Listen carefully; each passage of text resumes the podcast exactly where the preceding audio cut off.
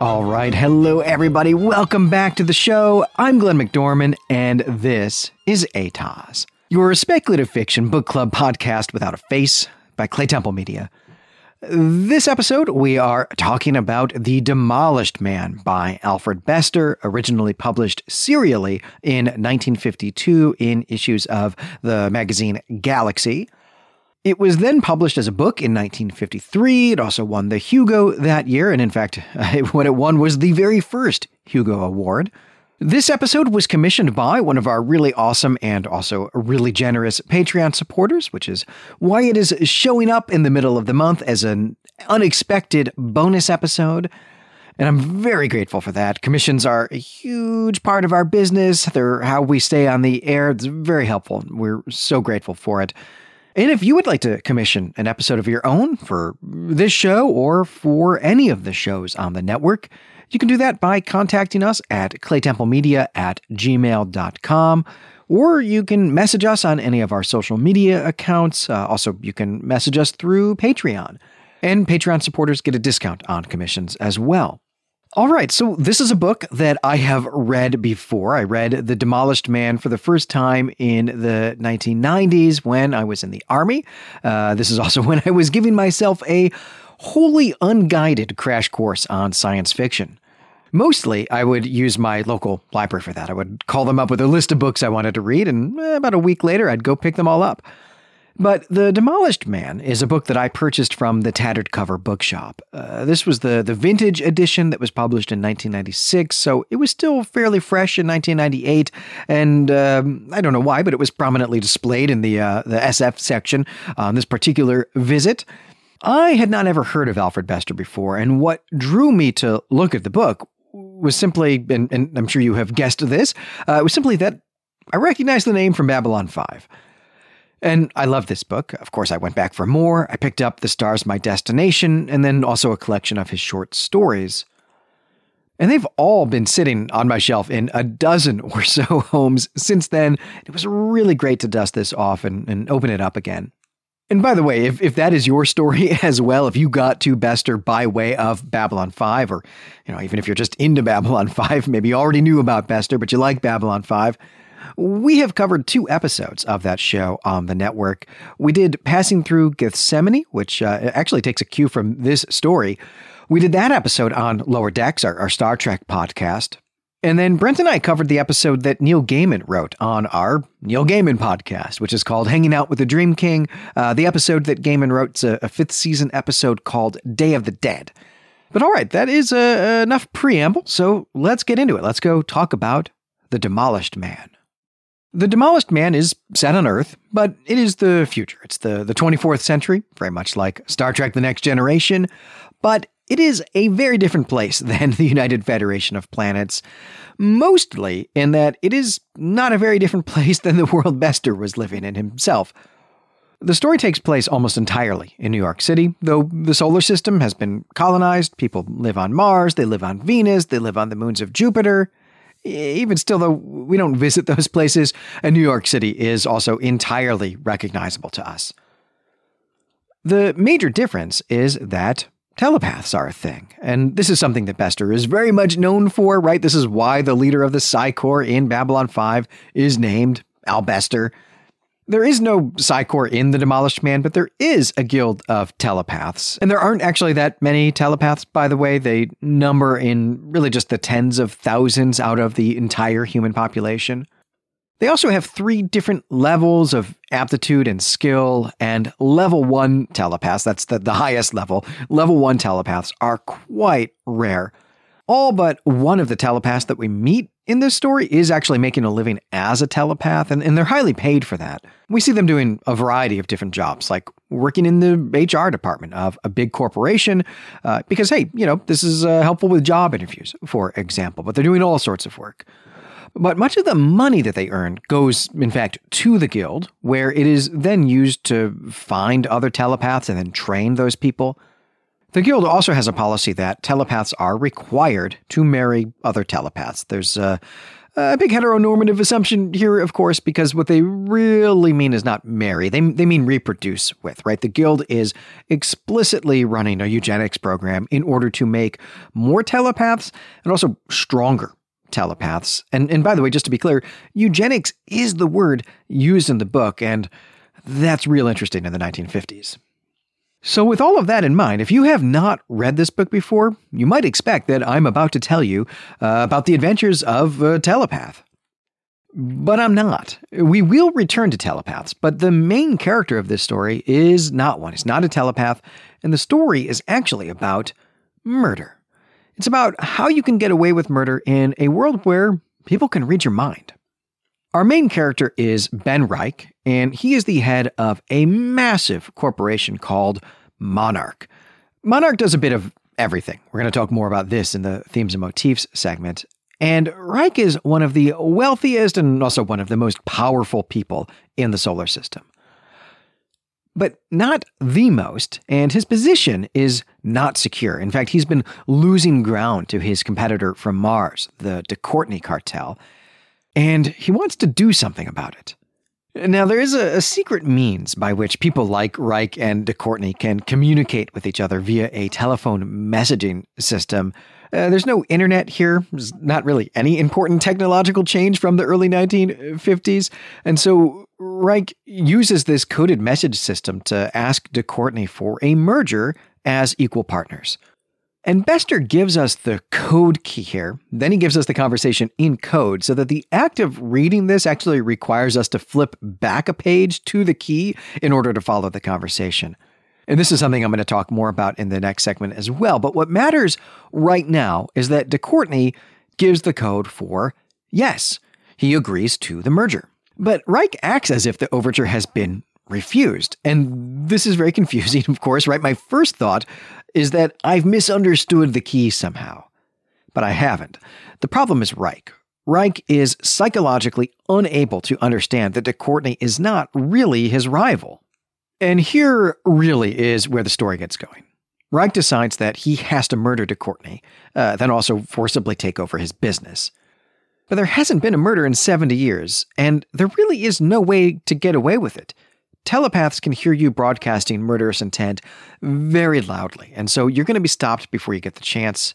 And if you aren't stopped, then the police telepaths are they're, they're going to get you. They're going to find you, and everybody knows this, and so it just is not worth trying. But Reich has a plan, and much of the book is about Reich putting this plan in place, then also attempting to put out fires after the fact when something goes wrong during the murder. I'm not going to get into every beat of this, but let me give a few examples. So first, Reich even has to figure out how to get in a room with de Courtney. And eh, it turns out that de Courtney is going to be in New York for a night to attend a, a high society party. But it's a small party, and so Reich has to get himself invited to that. So that is step one. Step two is that he needs a telepath to block out his own mental broadcasting. And this is really interesting. So, just a little aside here on how he manages this. As I mentioned, the Guild of Telepaths has dues, and these are on a sliding scale. So if you're making $2 million a year, the Guild is going to take 90% of that as dues. And some of the highly skilled and, and therefore also highly paid telepaths think that's more than a bit steep. And some of these also think that trying to fill the world up with telepaths is not actually a good idea, and that telepaths should be doing more to keep themselves unique, uh, and also doing more to gain power over normals. And if you're thinking, hey, that sounds a lot like the X Men, you are exactly right. But anyway, Reich finds someone who fits this bill. He hires this person with the promise to help him take over the, the guild and make these changes.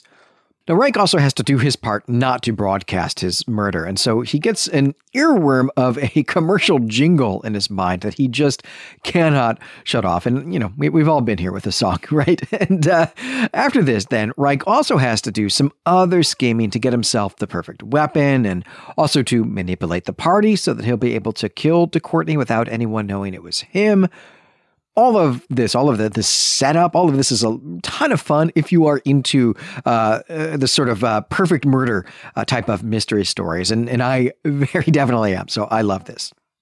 And Reich does kill de Courtney, does that according to the plan, but there was an unknown element. Reich did not know that de Courtney was traveling with his daughter, and of course, this daughter witnesses the murder and then runs out of the house.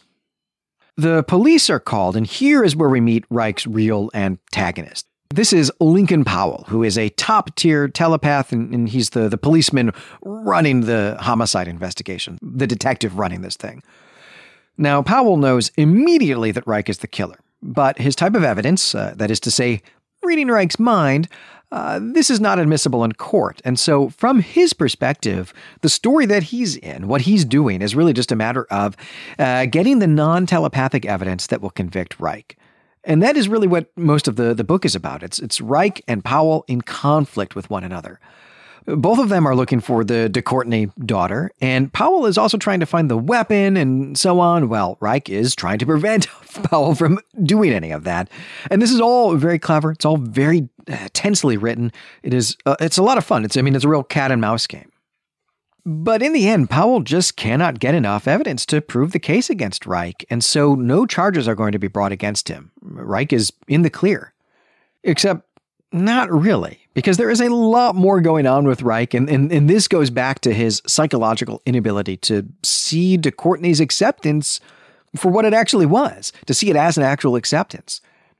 Reich also has been having a chronic nightmare about a man without a face who is uh, tormenting him. Uh, also, Reich thinks murder is a good solution to a problem that is not actually a problem, so clearly he's not well. But his psychopathy is so intense that his mind is actually altering his perception of reality.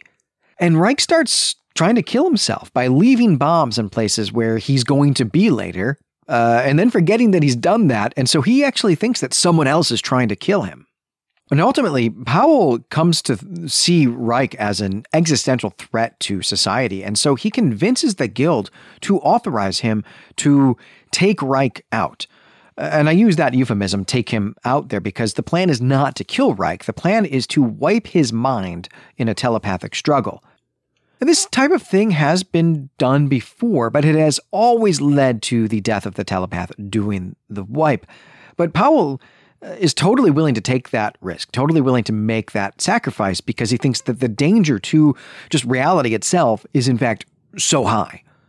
And Powell does this, and of course, he succeeds and lives. And then Reich's story ends with his identity destroyed, but the building blocks of his personality intact. And he's recovering. He's recovering at a special facility where he's going to be rebuilt as a better person. It is very tempting. Uh, as we move into our themes and motifs segment, by the way, it is very tempting to focus on mind wipes and telepaths and to point out how significant this book is in the development of speculative fiction, especially in the 1960s. But what really struck me about the story as I read it this time, in decades after I read it for the first time, what really struck me this time is Reich's role as a business tycoon. And so I want to situate this story really in the context of American business history. First, let's note some features of Monarch Utilities and Resources. Foremost, I want to emphasize that although this is a massive business, it is not a corporation. We have a tendency these days in America to use the word corporation just to mean really big business. But in fact, that word refers to a certain ownership structure of a business where multiple people can enter into uh, a form of partnership and thereby create a business entity that has a legal standing as a person some corporations are partnerships of a you know a small group of wealthy investors, but these days most corporations, or at least you know the big businesses who fill our homes up with products and uh, run our lives as we quietly slip into the cyberpunk dystopia, uh, these days those corporations are stock corporations. Meaning that small shares of the company ownership have been sold to investors, and that those shares can be sold to other people in what is called a stock market. That is usually what we mean in America by corporation, though that does, I will say, simplify what a corporation is, and it is also not how the word is generally used in other parts of the Anglophone world. But at any rate, all of that is really just to emphasize that Monarch Utilities and Resources is not a corporation. It is privately owned by Ben Reich, who inherited it from his father, and he from his, and possibly he from of old, I suppose. So Reich is not beholden to shareholders. He is not beholden to a board of directors or anything like that. Monarch is his, and he can make any choice that he wants, and he can fire and hire at will. And it is kind of right there in the name, I guess, right? Ben Reich is the king of this massive enterprise, right? It's called Monarch. He's Reich, which is a German word that uh, means you know empire or, or kingdom, regnum, we might say. Realm, I guess, is the word I was actually looking for there. And it is a massive enterprise. In our world, uh, the real world of the, the early 21st century, a privately owned business would not be this big and it would not sprawl the way that Monarch does a privately owned business would be something focused on a single product or you know maybe a focused line of products and likely not a finished consumer good but rather a product that goes into other products like uh, you know, ball bearings or something like that and it actually is totally possible that monarch is not making any consumer products at all, actually. We don't see anything like that in the book. And although Ben Reich is famous as a tycoon and just kind of, you know, I don't know, general rich person, Monarch itself does not seem to be in people's lives. The only business activity that we really see Monarch engaged in is in the research and development division. But at the same time, the, the day-to-day operations of the business just aren't important to the murder story, and so we don't see them. And it's also, you know, it's not at all as if Reich is having a normal day during this story. And Reich does have a relationship with someone who writes jingles, right, catchy advertisements for products, which suggests that, hey, maybe Monarch is selling goods directly to consumers, because otherwise, what would he need jingles for?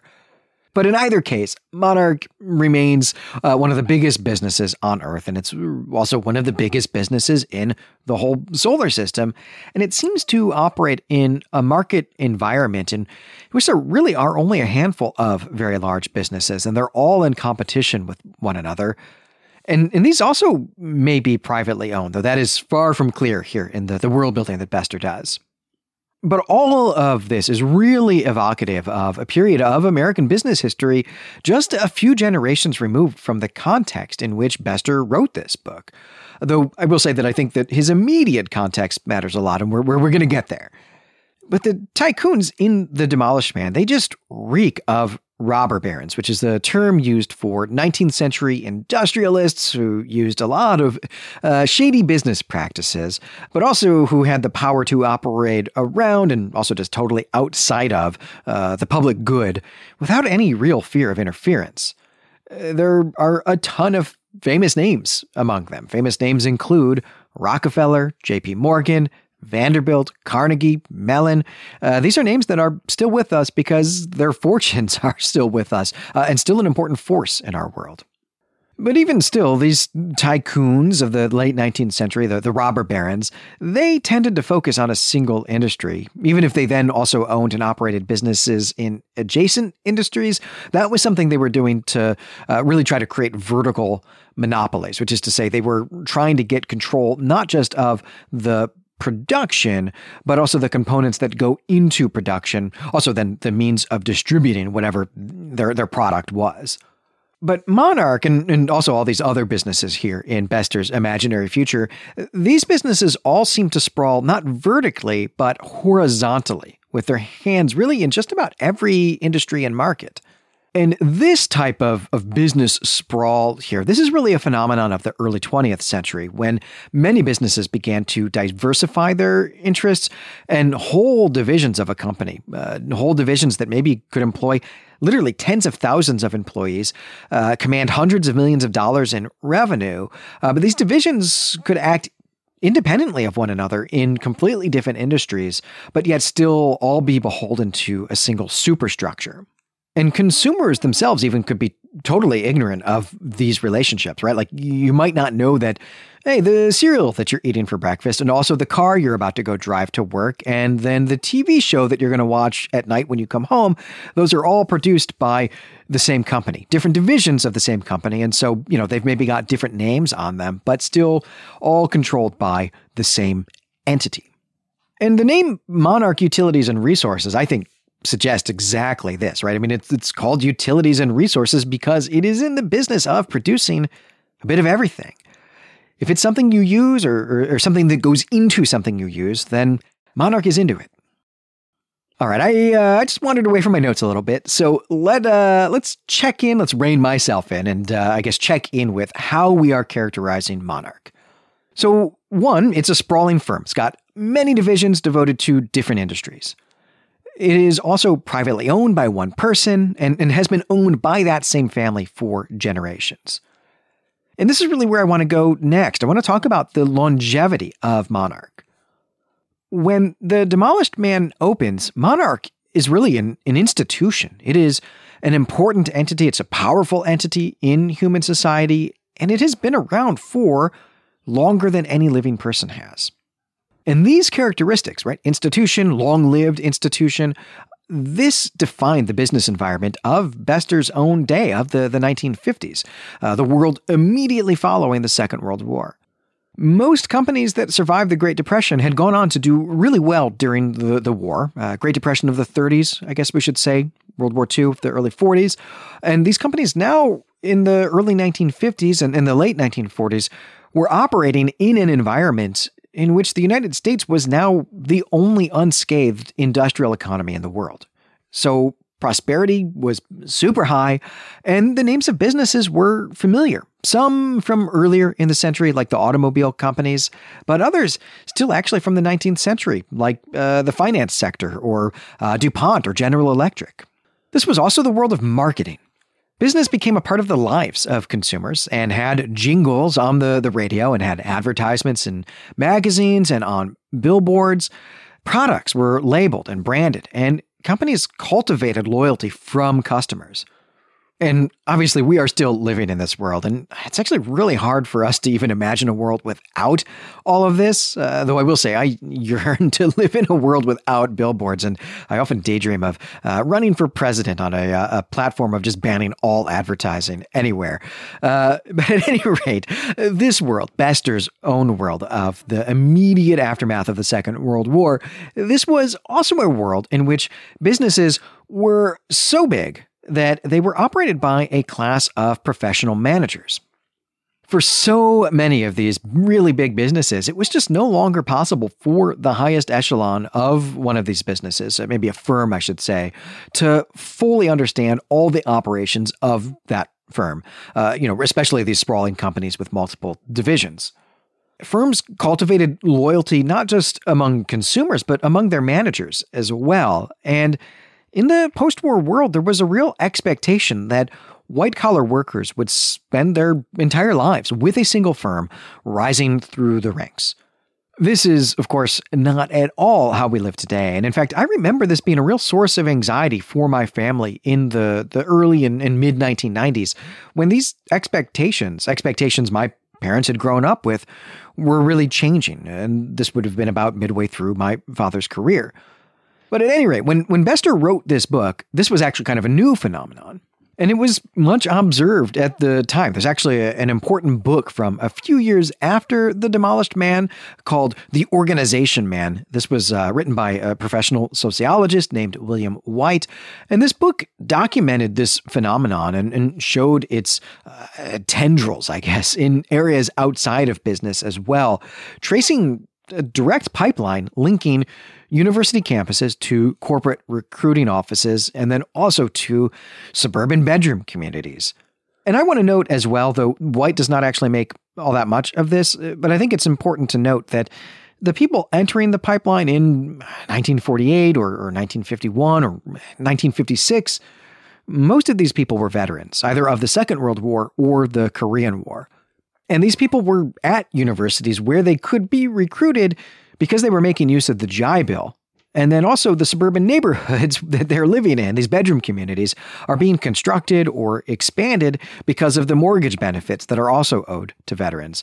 And of course, right, home construction, real estate, higher education, these are massive sectors of the economy that we built after the Depression and after the Second World War, in large part because of the GI Bill that benefited literally every sector of the economy. But all right, GI Bill stuff, that's a digression. The point is that when Bester was writing The Demolished Man, these massive firms had become institutions. Institutions in American life, uh, consumers and employees alike felt a kind of loyalty to them. Loyalty, maybe, you know, it's a word I've used a few times already. It might be a little strong, but familiarity, right? There was a comfort, sort of knowing that these producers and, and sellers were, were going to be around for a long time. They already have been, and they're going to continue to be. And that is very much in the background of the future world that Bester imagines here. It's a world in which membership in a firm is not just a livelihood, really, it's an identity. We see this in the novel, for sure, right? We see this with Monarch, but we also see it in the Telepaths Guild as well. And there's a growing sense in Bester's own world, right? The world he's living in, America, circa 1950, not his imaginary world, right? In Bester's own world, that these types of institutions are coming to matter more for our identity, also for our sense of society and community, than our state institutions or our religious institutions. And really, right, in short, this is a, a, glimpse of the social change that is going to manifest in a massive way in cyberpunk literature just two generations later, uh, really written by the first generation of people who were born into this worldview, in fact. All right, so that is some American business history and how it is represented here in Bester's imaginary 24th century. But I also want to talk about business and psychopathy. Uh, psychopathy, which is to say, hey, being a psychopath, this is a pretty loose term. Definitions fluctuate over time, but roughly speaking, I think we can define this as uh, a lack of empathy, antisocial behavior, and egotism, sort of all three of those things. I definitely do not want to try to diagnose Reich, though I will say that is an activity that we have engaged in on the network before, as Valeria Hoagland works in mental health care. And so we've done this on our Star Trek podcast with Star Trek characters. Uh, she's also guested with me on Elder Sign, where we did this uh, with some characters from Weird Fiction. It's a lot of fun to do. But I don't want to diagnose Reich. What I want to do is simply take it as a given that he is lacking in empathy, uh, that he thinks only of himself, and also has no regard for society or its rules. Uh, because, hey, those are his character traits, right? That's literally who he is. What I do want to talk about is the relationship between business executives and psychopathy, or uh, psychopathic traits, maybe I should say.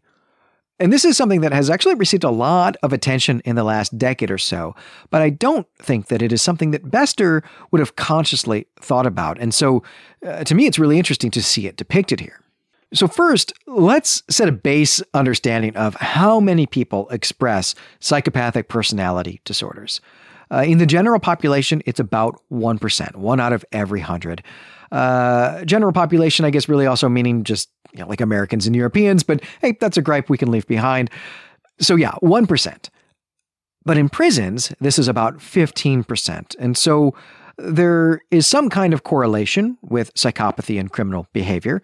Uh, disregard for rules, also disregard for harming others. Uh, these are key elements of psychopathy. So, you know, this is maybe not something that's surprising to us. But a number of recent studies in the last 10 or 15 years have found that the rate of psychopathy among corporate executives is almost as high as it is in prisons. It's around 10%, uh, though there's some disagreement that maybe that's actually either a little high or a little low.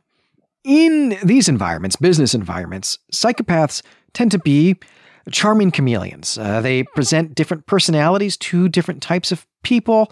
Uh, you know, you can you can envision that sort of going up and down, but there, there's more nuance to it than that, of course.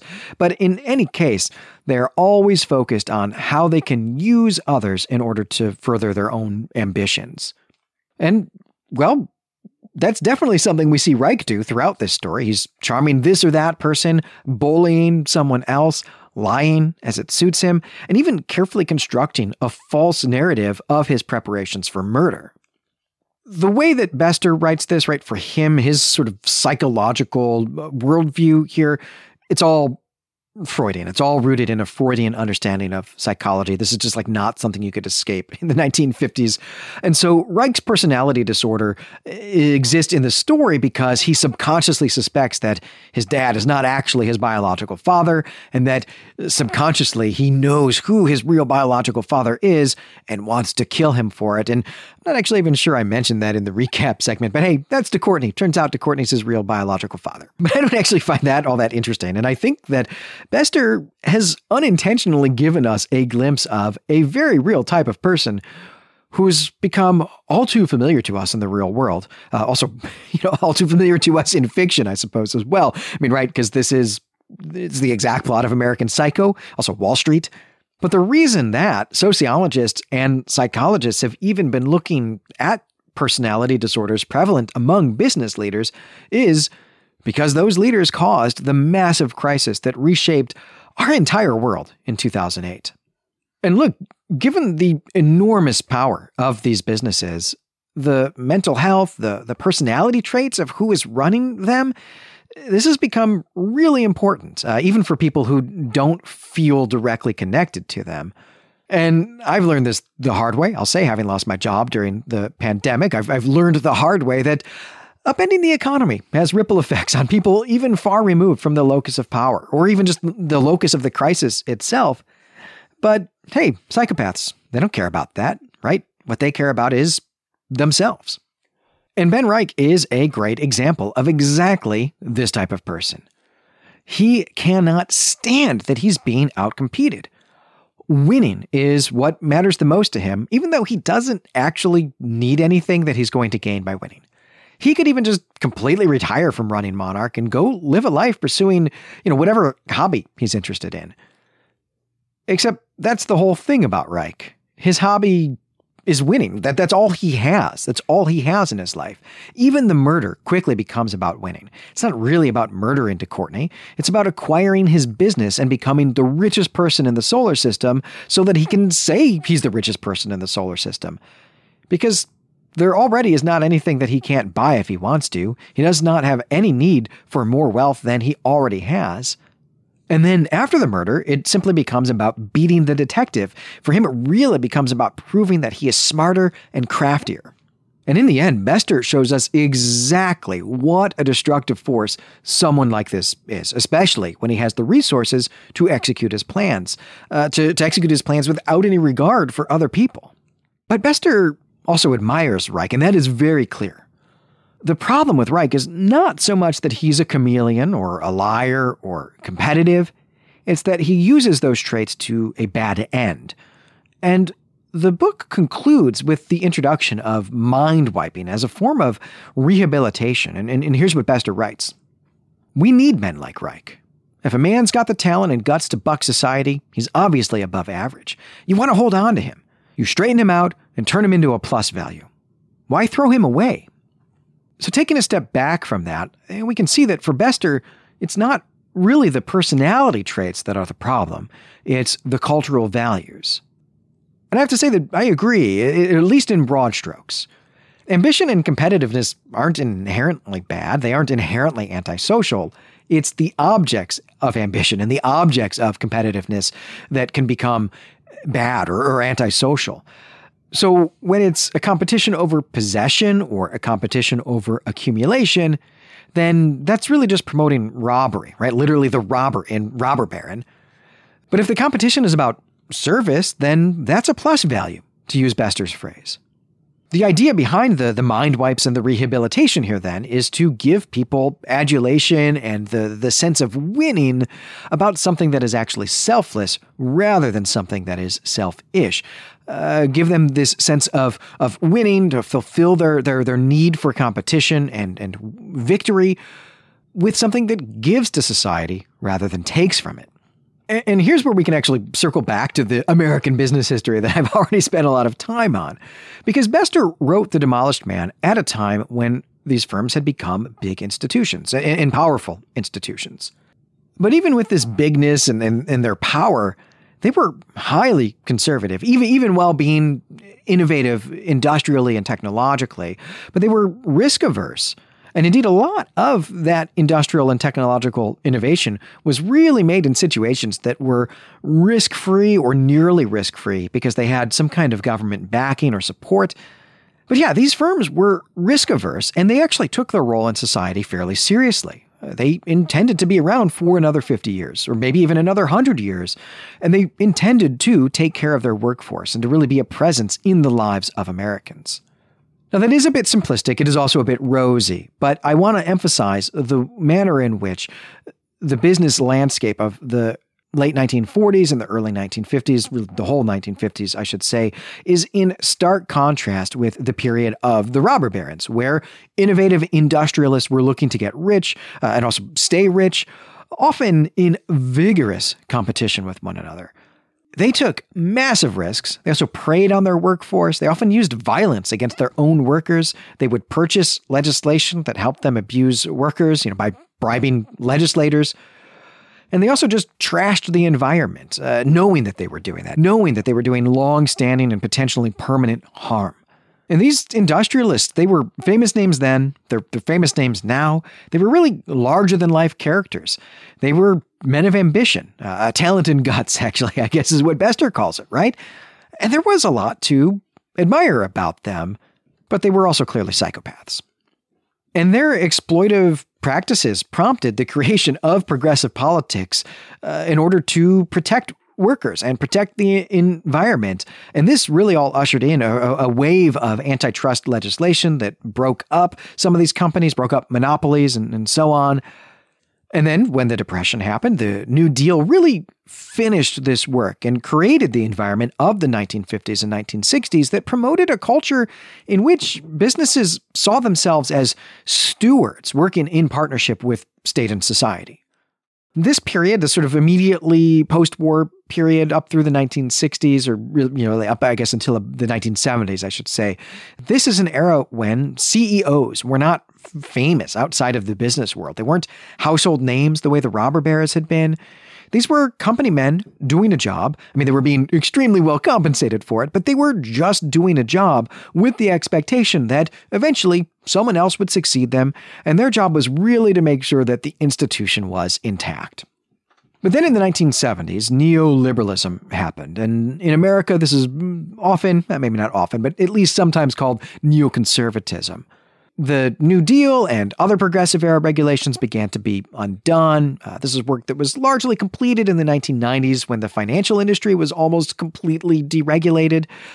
And what we've done is usher in a new era of robber barons. Uh, they're a little friendlier now than they were in the 19th century. I mean, right? Jack Dorsey has a cool beard. Elon Musk smokes weed on podcasts.